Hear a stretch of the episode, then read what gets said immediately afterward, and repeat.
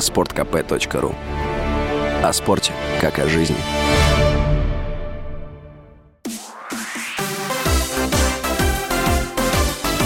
Новости спорта.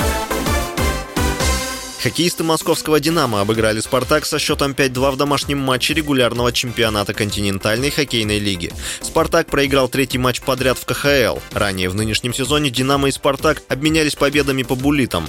«Динамо» занимает пятое место в турнирной таблице Западной конференции. «Спартак» расположился на шестой строчке. В следующем матче бело-голубые 22 декабря примут Минское «Динамо». «Спартак» 24 декабря в гостях сыграет с петербургским «СКА».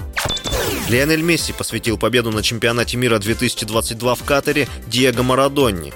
Капитан сборной Аргентины написал в своих социальных сетях «Кубок принадлежит Диего, который поддержал нас с небес, и всем тем, кто болел за сборную, обращая внимание не столько на результат, сколько на желание, которое мы всегда демонстрировали».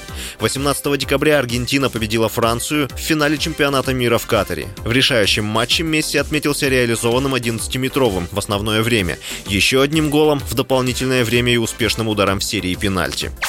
Президент Международной Федерации футбола Джани Инфантино предложил проводить чемпионаты мира чаще. Глава ФИФА выразил мнение, что Мундиаль может проходить каждые три, а не четыре года. В таком случае в промежутке будут проводиться клубный чемпионат мира и континентальные турниры. Отмечается, что изменения будут возможны только после первенства планеты 2030, так как международный футбольный календарь на период с 2024 по 2030 год уже практически сформирован. В прошлом году Инфантино предлагал рассмотреть возможность проведения чемпионата мира каждые два года. С вами был Василий Воронин. Больше спортивных новостей читайте на сайте sportkp.ru Новости спорта.